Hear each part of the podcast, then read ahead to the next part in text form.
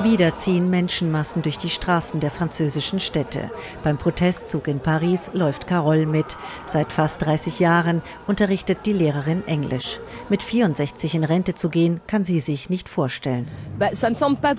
Das scheint mir unmöglich, denn wir arbeiten mit jungen Leuten. Es ist ein schwieriger Beruf, wenn es um die Leidenschaft geht oder um die körperlichen Anforderungen. Ich stehe die ganze Zeit. Außerdem gibt es noch schwerere Berufe als meinen. Auch da sollen die Leute jetzt bis 64 arbeiten arbeiten. Im westlichen Poitiers demonstriert der Student Valentin gegen die Rentenreform. Der 19-Jährige sorgt sich um seine berufliche Zukunft. Euh, Wenn die Leute früher in Rente gehen, kann ich vielleicht schneller Arbeit finden. Das würde die hohe Arbeitslosigkeit junger Menschen senken. Ich sehe außerdem bei meiner Mutter, die in der Altenpflege arbeitet, dass die Arbeitsbedingungen sehr schwierig sind. Sie arbeitet jeden Tag von 8 bis 20 Uhr. Ich glaube nicht, dass sie bis 64 Jahre durchhält. Laurent Berger, Chef des größten Gewerkschaftsbundes CFDT, freut sich über die große Beteiligung an den Streiks und Demos.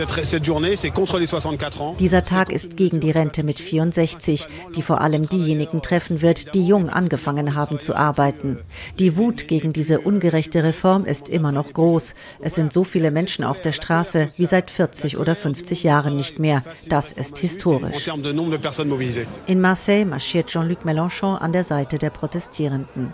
Der Gründer des radikal-linken La France Insoumise sieht in dem Widerstand gegen die Reform einen Machtkampf zwischen der Bevölkerung und dem Präsidenten Emmanuel Macron. In einer Demokratie ist es jetzt die Pflicht des Präsidenten, einen Ausweg zu finden. Er muss entweder die Nationalversammlung auflösen oder ein Referendum abhalten, so wie wir es schon die ganze Zeit wollen. Der Präsident irrt sich, wenn er glaubt, dass die Leute müde werden zu streiken. Das französische Volk hat etwas Besseres verdient.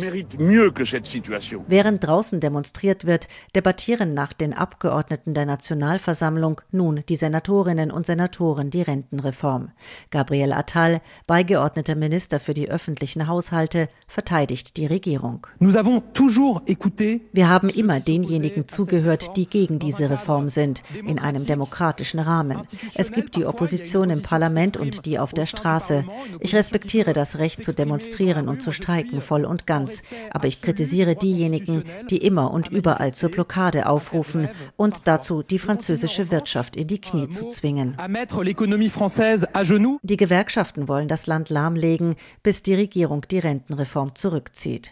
Seit dem frühen Morgen fahren kaum öffentliche Verkehrsmittel, an Schulen fiel der Unterricht aus, gestreikt wird auch beim staatlichen Energieunternehmen ÖDF. Außerdem blockieren Arbeiter Raffinerien. In Faisin, südlich von Lyon, sagt Juan Juanito vom Gewerkschaftsbund Force Ouvrière, er wolle zwar nicht, dass die Autofahrer bald auf dem Trockenen sitzen, aber euh, das hängt von der Regierung ab. Wenn sie auf den Unmut der Arbeitnehmer hört, wird es keinen Treibstoffmangel im Land geben. Wenn sie aber weiterhin bei ihrer harten Haltung bleibt, werden wir weiter streiken.